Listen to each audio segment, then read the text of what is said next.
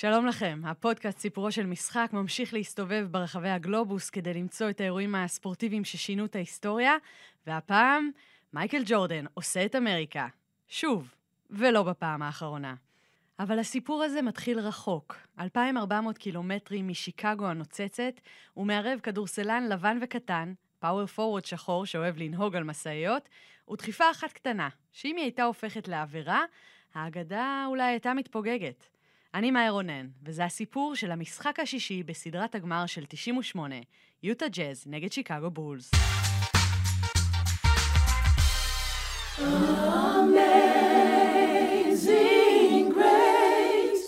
יוטה היא לא מדינה חשובה במיוחד בארצות הברית. בכל השטח העצום שלה יש את אותו מספר תושבים כמו בברוקלין, ועם רוב מורמוני ונטייה דתית מובהקת, מדובר במקום די משעמם. אבל בליל קיץ אחד, ב-1998, ההיסטוריה בעצמה הגיעה לסוט לייק סיטי. אם כדורסל דומה לדת, אז יש למשחק הזה נביא אחד, ובאותו לילה הוא עשה בדיוק את מה שציפו ממנו, ובכל זאת השאיר מאות מיליונים בפה פעור. הוויכוח הקלאסי בין כל חובבי ספורט נוגע לשאלה מיהו הגדול מכולם, ה-GOAT, greatest of all time, כפי שאומרים באנגלית. בכל ענף ובכל תקופה נזרקים שמות, תאריכים, סטטיסטיקות ורשימות תארים. במקרה של מייקל ג'ורדן, מספיקה דקה אחת מכל הקריירה הבלתי אפשרית שלו כדי לסגור את הדיון הזה. משחק מספר 6 נגד יוטה של מלון וסטוקטון, תואר אליפות שישי ושלישי ברציפות, וסל ניצחון אייקוני. Game over. Jordan, open, Chicago with the lead! המשחק האחרון של שיקגו בולס הגדולה, הקבוצה של שנות ה-90 בספורט האמריקאי, אולי אפילו בספורט העולמי. סמל השור האדום עם הקרניים הלבנות הוטבע על כובעים, חולצות, תיקים ואביזרים בכל נקודה בגלובוס, בדיוק בזמן שבו דייוויד סטרן הפך את הליגה לעסק גלובלי. זה היה המשחק האחרון בבולס של לוק לונגלי, דניס רודמן, סטיב קר, סקוטי פיפן, המאמנים פיל ג'קסון וטקס ווינטר, זה שהמציא את התקפת המשולש, ושל אחד, מייקל ג'ורדן. בצד השני, עוד מועדון שחווה את אור הזהב שלו, פסגה שהוא לא התקרב אליה מאז, הג'אז של ג'רי סלון, עונה עשירית שלו כמאמן ראשי, עם מלון וסטוקטון, שני חברי היכל התהילה לעתיד, שחקני הדרימטים בעבר, ועם תלכיד קבוצתי אדיר ואחת ההגנות הטובות של התקופה. סלון, שגדל במשפחה חד-הורית של עשרה ילדים בחווה באילינוי, היה מאמן עם סבלנות. הוא בנה את יוטה שלו לאט אבל בטוח, ועד אותה עונה הציג התקדמות רצופה. שנתיים קודם לכן, הבולס סיימו את העונה הסדירה עם מאזן 72-10 היסטורי, הג'אז סיימו רק במקום השלישי במערב, אבל ב-98 לג'אז ולבולס היה את אותו מאזן, 62-20, ושני הניצחונות של יוטה בעונה הרגילה קבעו שהיא תזכה ליתרון הביתיות בגמר. אז מה בעצם קרה עד שהם נפגשו בגמר? יוטה אמנם עבדה קשה בסיבוב הראשון נגד יוסטון, אבל היא טיילה בחצי הגמר האזורי נגד הספרס, ובגמר היא כבר לקחה את הלייקרס ב sweep. אצל הבולס זה היה הפוך, ניצחונות קלים נגד ניו ג'רזי ושרלוט, ואז סדרה מפרכת מול אינדיאנה של רג'י מילר, שהוכרעה רק במשחק מספר 7, בסך הכל הפעם השנייה בכל שש האליפויות של ג'ורדן, שסדרה מגיעה לשבעה משחקים. ההרגשה הייתה שמועדון בירידה פוגש מועדון בעלייה. ואולי בפעם הראשונה, מאז שהוא הגיע לגמר, ג'ורדן לא היה פייבוריט לחבק את הגביע המוזהב בחדר ההלבשה. העונה הזו של 98 הייתה עונה שהחבילה פורקה. זאת אומרת, הם קראו לזה The Last Dance, אה, פיל ג'קסון ומייקל מחליפים עקיצות כל הזמן מול ההנהלה של שיקגו בולס. אני עדיין חושב שאם איכשהו במשחק השישי בסדרה ב-98 שיקגו לא מנצחת, אז יוטה לוקחת. זו הייתה סדרה שהציגה לא רק את הכוכבים הידועים והמהלכים ההתקפיים שלהם, אלא בעיקר הגנה. אף קבוצה לא הצליחה לעבור את רף 100 הנקודות בשום משחק, וזה קורה כשעל הפרקט נמצאים שחקני התקפה היסטוריים. אם נביט למשל על הסדרות של גולדן סטייט נגד קליבלנד ב-2017 ו-2018, רק פעם אחת בתשעת המשחקים קרה שקבוצה קלעה פחות מ-100 נקודות. עם כל הכבוד לסטטיסטיקה האישית, הבולס והג'אז באו לעבוד גם בצד השני של המגרש.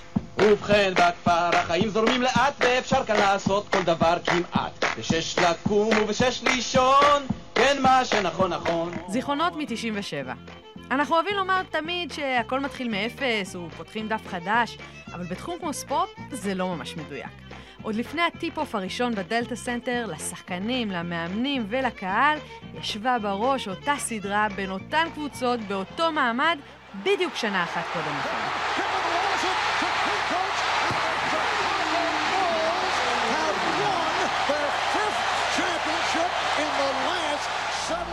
כן, מה שנכון נכון. לגמר ההוא שתי הקבוצות הגיעו במצב אחר. בעבור שיקגו זה היה גמר שני ברציפות, וחמישי מאז תחילת העשור. ליוטה זה היה הגמר הראשון בתולדות המועדון, שנה אחרי שהיא הפסידה במשחק מספר 7 לסיאטל של פייתון וקמפ בגמר המערב. אז מה היה שם? סל ניצחון של ג'ורדן במשחק הראשון, שני ניצחונות ביתיים לג'אז שאיזנו ל-2-2, ואז את משחק השפעת המפורסם. ג'ורדן סבל מקלקול קיבה, או אולי הוא הימר עד ממש מוקדם בבוקר והיה הלום אלכוהול והפסדים. הוא נשאר לישון במלון ביוטה עד חמש וחצי, שעה וחצי לפני פתיחת המשחק. הסוף ידוע, 38 נקודות, 15 ברבע האחרון, מחיקת 16 הפרש של יוטה וניצחון קריטי לשיקגו. מה זה וירוס קטן לעומת משחק בגמר הפלייאוף? גם במשחק השישי בשיקגו הלך צמוד. ג'ורדן לוקח את הכדור האחרון של שיקגו, כל העולם ובריון ראסל מחכים לסל ניצחון, אבל הוא מוסר אסיס לסטיב קר, שבקור רוח מנצח את הסדרה.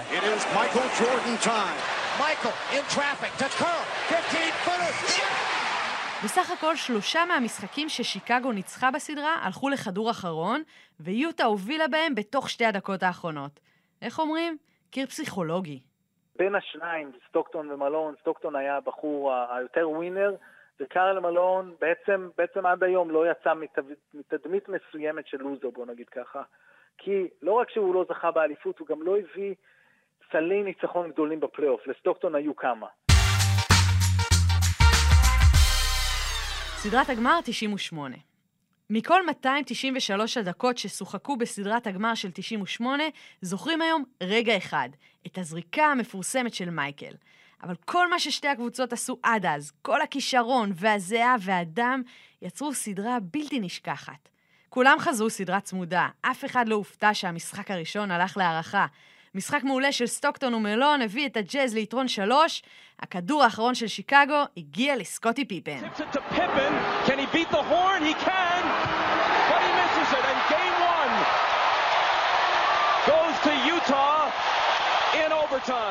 פיפן היה אחד השחקנים הכי טובים בליגה, והוא הוכיח את זה בשנתיים שבהן מייקל השתעשע בבייסבול, אבל בקריירה המפוארת שלו אין יותר מדי סלי ניצחון דרמטיים. ביוטה שמחו, אבל לא חגגו יותר מדי. ג'ון סטוקטון, רגע לפני שירד לחדר ההלבשה, הבהיר לאן הולכת הסדרה הזו.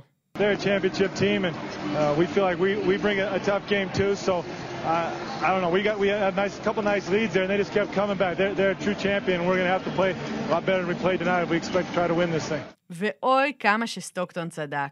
סל ופאול של ג'ורדן מאסיסט של סטיב קר ניצחו את המשחק השני ביוטה, והרסו לג'אז הזדמנות בלתי חוזרת להוביל 2-0. זה יתרון שממנו מאוד קשה לפספס אליפות. את מה שקרה במשחק השלישי אף אחד לא יכול להסביר. שיקגו הגיעה ליונייטד סנטר, אולם שבו היא החזיקה בשלוש השנים האחרונות במאזן של 115-8 ו-30-3 בפלייאוף. היא פשוט הצליחה לנעול את הסל. יוטה סיימה את המשחק שעל הלוח רשומות לזכותה 54 נקודות, המספר הכי נמוך לקבוצה במשחק פלייאוף. שיקגו קלעה 96, והיא סיימה את הטבח הזה עם 42 הפרש, והצהרה ברורה להמשך הסדרה. לוק לונגלי, הסנטר של הבולס, אמר שזו הייתה הדוגמה הכי טובה לכוח שלנו כקבוצת הגנה. שלושה שחקני הגנה הכי טובים היו באותו קבוצה באותו זמן. מייקל ג'ורדן היה השחקן הכי טוב, סקאדי פיפן היה מספר 2 ורדמן היה מספר 3, עם מאמן ג'אני באך, שהיה מאמן הגנה שלהם שהיה גאון. בדרך כלל בסדרות פלייאוף המאמנים נותנים לכוכבים לשמור כוחות כשהמשחק גמור, אבל פיפן וג'ורדן שיחקו יותר מ-30 דקות, הם היו על המגרש גם כשההפרש היה בלתי מחיק. ברבע האחרון, כששיקגו הייתה אמורה להוריד את הרגל מהגז ולהתכונן למשחק מספר 4, ההגנה שלה דווקא העלתה הילוך, והג'אז סיימו אותו עם 9 נקודות בלבד. לכולם היה נדמה שפיל ג'קסון רוצה להעביר כאן מסר ליוטה. אל תחשבו אפילו שאתם יכולים לנצח כאן. אז בשיקגו נזכרו במה שהיה באותו אולם שש שנים קודם לכן. ניצחון ב-33 הפרש על פורטלנד, והפסד לאותה קבוצה רק יומיים אחר כך. והם לא התכוונו לתת להיסטוריה לחזור על עצמה. יוטה הפעם הצליחה למצוא את הסל, והמשחק הלך צמוד לכל אורכו, כשג'ורדן ופיפן קולים 62 מ-86 של הבולס. הגיבור הפעם היה דניס רודמן. 40 שניות לסיום, כששיקגו ביתרון 2 בלבד, ג'ורדן החטיא, ורודמן נאבק עם שלושה שחקנים על הריבאונד, והצליח לסחוט עבירה מקרמלון, ומה שעוד יותר מדהים, אפילו לקלוע פעמיים מהקו. רק 20 נקודות רודמן כלה בכל ששת משחקי הסדרה יחד, אבל ההגנה הרצחנית והיכולת הכמעט מיסטית לדעת איפה ייפול הכדור אחרי החטאה, הפכו אותו לסופרסטאר, לא פחות. לא סתם פיל ג'קסון הסכים להתעלם מהמוזרות שלו ומההופעה החיצונית שהייתה יוצאת דופן אפילו במונחים של ה-NBA. הם מגיעים לאימון של שיקגו ורודמן לא מגיע. והעיתונאים מתחילים רחש בחש, מה, מה קורה, איפה הוא? ופיל ג'קסון בא ומספר Uh, Rodman went to a WWE event yesterday. זה היה הקטע, הוא הלך ל- ל- עם הלק הוגן לאיזה אירוע של ה-WWE בדיטרויט, עשה קפיצה, לא הודיע לאף אחד. והנה אנחנו מגיעים למשחק החמישי והאחרון שנערך בשיקגו. תזכורת, באותה תקופה שיחקו לפי פורמט ה-2-3-2, כלומר הקבוצה עם יתרון הביתיות אירחה את שני המשחקים הראשונים, אחר כך נסעו לשלושה משחקים לקבוצה בלי יתרון הביתיות, ושני המשחקים האחרונים חוזרים הביתה. מאז זה כבר הספיק להשתנות, אתם יודעים. אחרי שלושה הפסדים רצופים, כולל תבוסה היסטורית ושני משחקים שהיא כבר הובילה בהם, הג'אז לא היו אמורים להוות מכשול גדול מדי לחגיגות האליפות הביתית של הבולס. ביונייטד סנטר נראו שלטים של three-peat וכובעי אליפות, וכשיוטה ירדה למחצית עם 30 נקודות בלבד, לא היה נראה שיש לה עוד מה למכור. אבל אז הדוור נכנס לפעולה. משחק עצום של מלון עם 39 נקודות מצד אחד ותצוגת קליעות נוראית של ג'ורדן ופיפן בצד השני, הביאו את הג'אז ליתרון בסוף הרבע השלישי. שם הם גילו clutch player חדש, אנטואן קאר, שסיים עם 12, כולל זריקות קריטיות בסוף שעון.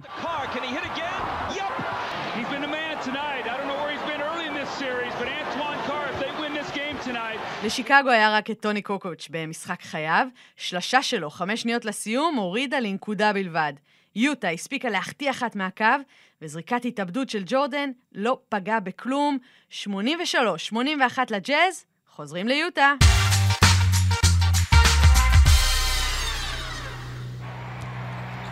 ועכשיו, סוף סוף, הגענו למשחק מספר 6 שבגינו התכנסנו. בארצות הברית התכנסו 35 מיליון צופים בביתם, משחק ה-NBA הנצפה ביותר בהיסטוריה, והייפ חסר תקדים לסדרת גמר. כבר היו דיבורים על כך שג'ורדן עומד שוב לפרוש אחרי המשחק, כמו שהוא עשה ב-93, ובראש ישבה המחשבה שאולי אולי זה המשחק האחרון שלו אי פעם. רון הרפר שיחק חולה, סקוטי פיפן נפצע בגב כבר במהלך הראשון, והוא התרכז רק בהגנה, ויוטה הלכה למלון שסיפק את הסחורה, וגם לג'ף הורנסק, שבגיל 35 הביא את כל הניסיון שלו עם 17 נקודות, רובן על השמירה של מייקל. הג'אז שלטו בריבאונד והובילו בהפרש יציב, אבל ג'ורדן עם מחצית של 21 נקודות לא נתן להם לברוח. רגע ראשון של מחלוקת נרשם ממש בסוף המחצית, כשיוטה ביתרון 4, והאוורד אייסלי קובר שלשה מטורפת על הבאזר. השופטים, עדיין בלי הטלוויזיה, קובעים אין סל, אבל המצלמות מראות שהם טעו. גם זה ישב להם בראש לאורך המחצית השנייה. ג'ורדן וקוקוץ' כמעט לא ירדו מהפרקט. סטיב קר, אקס פקטור במשחקים גדולים, לא זרק לסל ב-24 דקות, לוק לונגלי זרק פעם אחת, ורודמן שלוש פעמים ב-39 דקות. מה שאומר שהכל הלך לג'ורדן. 35 מ-67 הזריקות של שיקגו היו שלו, ובנוסף הוא זרק 15 מ-19 זריקות העונשין של הקבוצה. הרבע האחרון נפתח ביתרון 66-61 של יוטה. אבל כשג'ורדן העלה את הבולס ל-73-72 והגיע ל-37 נקודות, איזאה תומאס אמר בשידור, אני הייתי מתחיל לעשות עליו דאבלטים בכל פעם שהוא נוגע בכדור. ג'רי סלון לא שמע את זה. יוטה עוד חזרה להוביל, אבל אז התחיל, או בעצם המשיך, המופע של ג'ורדן, שאיכשהו הצליח להעלות עוד הילוך. דקה לסיום, 83-81 ליוטה, מייקל עובר את ראסל וסוחט עבירה מסטוקטון, שתיים מהקו, שוויון. 42 שניות לסיום, סטוקטון, אחרי כמה החטאות ועיבודים, מקבל מסירה אדירה ממלון וקובר שלשה. 86-83 יוטה. רגע לפני שהכל יתרכז בג'ורדן, צריך לזכור גם את הגיבורים הטראגיים של הסדרה הזו. השלשה של סטוקטון, 42 שניות לסיום, שהייתה אמורה לנצח את המשחק ואולי להפוך את הסדרה, הייתה יכולה להיות מהלך היסטורי שידברו עליו שנים ביוטה. סטוקטון ומלון שיחקו יחד 18 שנים בג'אז, ובין שנת 85 ל-98 היו רק שבעה משחקים של יוטה שבהם הצמד הזה לא שיתף פעולה. שבעה! הם באו בכל ערב לעבוד, הם הביאו את הג'אז לגבהים היסטוריים, ובכל זאת הם נחשבו לחד-ממדיים. pick and roll שנגמר באסיסט של סטוקטון למלון. אלפים כאלה היו להם בקריירה. במהלך הזה, בסוף משחק 6, שיתוף הפעולה היה הפוך. מלון, תחת ה double team, מזהה את התנועה של סטוקטון ומוצא אותו לשלשת קלאץ'. אבל לרכז האדיר הייתה עוד זריקה, האחרונה במשחק, שפגעה רק בטבעת. בגיל 36, ג'ון סטוקטון הגיע לסדרה הזו כשהוא שיחק יותר משחקים מכל שחקן אחר שלא זכה באליפות. קארל מלון, שנולד שנה אחריו, והגיע שנה אחריו לליגה, יעקוף אותו בנתון הזה בסוף 2003 בלייקרס, עם 193 משחקי פלייאוף, בלי אליפות. שניהם היו קורבנות קלאסיים של הנסיבות. גם כשהם הצליחו לנצח את המערב הרצחני עם הלייקרס, יוסטון, הספרס ודאלאס, היה מולם את ג'ורדן, שחסם לכל כך הרבה שחקנים כמו יואינג וברקלי את הסיכוי לאליפות. מלון, הילד התשיעי במשפחה חד-הורית מלואיזיאנה, וסטוקטון, שנולד בבית מבוסס ונוצרי בספוקן וושינגטון, היו שני הפכים. גם בצורה, הענק השרירי מול הלבן הכחוש, גם בצבע וגם באופי. אבל השילוב ביניהם יצר כנראה את הצמד האפקטיבי ביותר בתולדות הליגה. קשה לומר היום שם של אחד מהם בלי לומר את השם השני.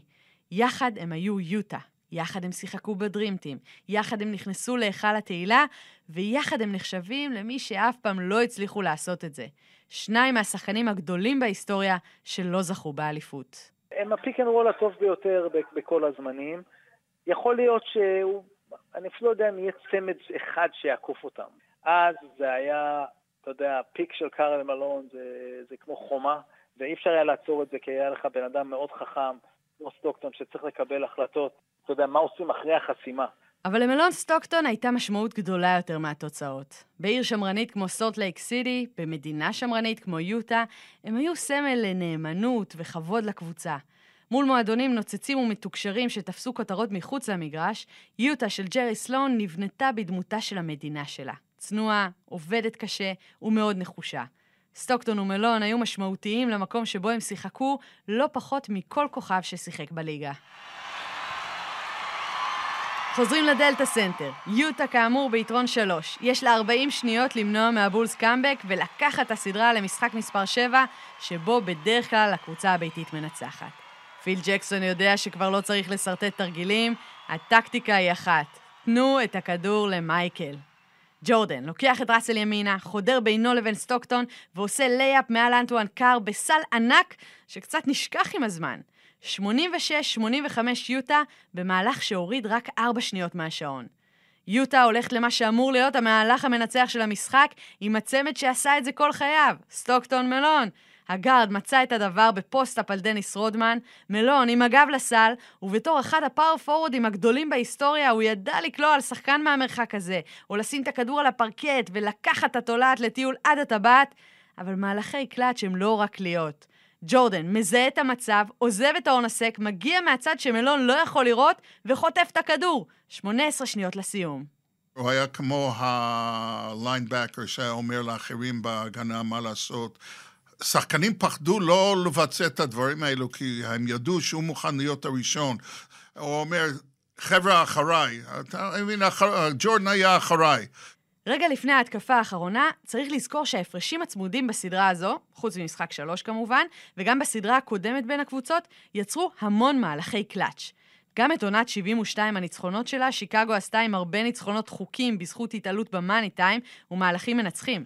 נכתב פעם שאחת הסיבות שג'קסון התעקש על טוני קוקוץ' היא היכולת שלו להוציא כדור חוץ תחת שמירה כשהמשחק מתחדש. מסלי הניצחון של ג'ורדן אפשר באמת לעשות גלריה מרשימה, אבל לא בכל מצב הבולס הלכו על האופן למייקל. קר, פיפן, קוקוץ', רון הרפר הגיעו לסדרה הזו כשחקנים מנוסים שיודעים מה לעשות בשניות האחרונות.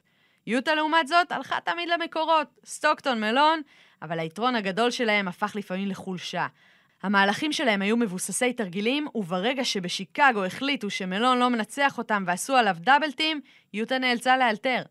האם את הזריקה האחרונה המאמן צריך להפקיד בידיים של שחקן אחד שייצר לעצמו מצב כליאה, או דווקא לשרטט תרגיל ולנהל התקפה כביכול רגילה תחת לחץ הזמן? ואם יש לך על המגרש כמה ממוחות הכדורסל הגדולים ביותר, שחיים את המשחק ומכירים את הלחץ, אולי פשוט צריך לא להפריע להם? מייקל ג'ורדן זה לא רק שחקן כדורסל מבחינת יכולות הכדורסל, זה קילר ברמה המנטלית, גם בהגנה וגם בהתקפה. זה בן אדם סופר חכם מבחינת חוכמת המשחק שלו, והוא יודע מתי לתקוף ומתי למסור ומתי להפעיל את החברים, ולקח לו שנים להגיע ולצבור את היכולת הזאת. כך או כך, שיקגו יוצאת להתקפה האחרונה. בעצם ג'ורדן יוצא להתקפה האחרונה. ג'ון פקסון וסטיב קר כבר ניצחו סדרות גמר, סקוטי פיפן כבר לקח זריקות מכריעות, גם טוני קוקוץ' עם הניסיון שלו היה אופציה טובה, אבל נדמה שכל ההיסטוריה של ג'ורדן, אולי גם של הליגה, נכתבה כדי שהזריקה האחרונה תהיה של מספר 23 באדום. ג'ורדן, open, Chicago with the lead! עוד לפני שהמשחק נגמר בפסק הזמן של יוטה, שדר NBC בוב קוסטס זיהה את הרגע ההיסטורי. That may have been the last shot Michael Jordan will ever take.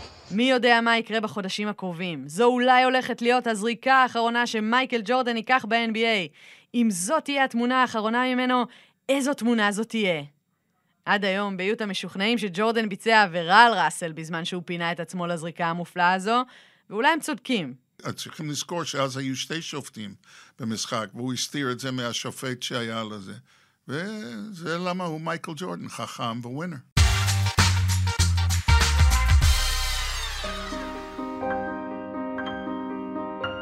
למרות שעברו יותר מ-30 שנים, הסל הזה, הרגע הזה, ממשיך לרגש את כל מי שצופה בו, אפילו אם הוא עוד לא נולד כשג'ורדן נשאר עם היד הקולעת התלויה באוויר מול הקהל ההמום בדלתא סנטר. האם, כמו שנאמר בשידור החי, זו הייתה אמורה להיות התמונה האחרונה שלנו ממייקל ג'ורדן? בהתאם לתחזיות, ג'ורדן פרש אחרי המשחק בפעם השנייה בקריירה, והפעם זה אמור היה להיות סופי. אבל הזיכרון האחרון שלנו מגדול הכדורסלנים, ואולי גם גדול הספורטאים, הוא לא האליפות הזו, אלא דווקא הקרבות שהוא ניהל בגיל 40 מול גארדים מהירים, אתלטים וטובים ממנו. גם בניסיון המוזר שלו בבייסבול וגם בחזרה למגרש בגיל 39, ג'ורדן הראה שהוא לא מפחד מאתגרים. אתה מחתים 100% מהזריקות שאתה לא לוקח, הוא אמר פעם, והוא באמת חי לפי זה. ג'ורדן של השנתיים האחרונות היה עדיין תופעה בלתי מוסברת, עם ממוצע של 20 נקודות בגיל 40, אבל כבר לא אלוהים, אלא עוד גארד מצוין בליגה.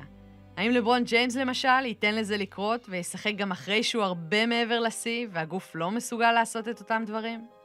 מי שעשה את המהלך ההפוך הוא קרמלון, שהסכים לראשונה בקריירה להפוך לשחקן משנה וניסה בכל כוחו להשיג את הטבעת כשהצטרף ב-2003 ללייקרס של קובי ושאק, אבל הוא נכשל גם שם. האם העובדה שהוא עשה את זה מורידה מהמעמד ההיסטורי שלו כשחקן נאמן? האם זכייה באליפות עם הלייקרס הייתה משנה את האופן שבו אנחנו מסתכלים על הקריירה שלו? ואולי בכלל אנחנו שבויים בדימויים של עצמנו. אולי אנחנו שוכחים שזו לא אליפות של מייקל ג'ורדן, אלא של שיקגו בולס, קבוצה עם שני מאמנים גאוניים, small forward היסטורי, power forward הגנתי אגדי, אחד האירופאים הגדולים בתולדות הליגה, וצוות מסייע של שחקנים סופר אינטליגנטים, בראשות מי שמוביל היום כמאמן את גולדן סטייט לשושלת דמוית שיקגו.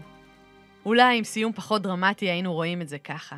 אבל אז הגיע ג'ורדן, וכמו תמיד, לקח את כל תשומת הלב, את כל התהילה, וכתב בעצמו את ההיסטוריה. כמובן שהסיפור של כל אחד מהגיבורים עדיין המשיך והסתעף, ועדיין זו נקודת ציון דרמטית במיוחד בקריירה שלהם. אם אתם אוהבים להאזין לפודקאסטים על NBA, אני ממליצה לכם על מסובב על האצבע של גיל ברק, שמביא סיפורים היסטוריים ומקצועיים. אני מזמינה אתכם להוריד את האפליקציה שלנו, חמש רדיו, ולהאזין לעוד מגוון של פודקאסטים, תוכניות וגם שידורים ישירים של משחקים.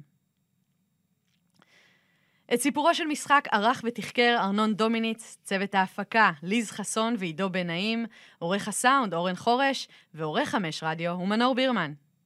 ונסיים בבית משירו היפה של יונתן גפן, שמוקדש לילדים בכל הגילים שאוהבים סיפורים. אבא סיפור, אני לא יכול לישון, ירח מסתכל לי בחלון. עוד מעט אני אהיה גדול יותר מדי, אז אבא, עוד סיפור אחד ודי.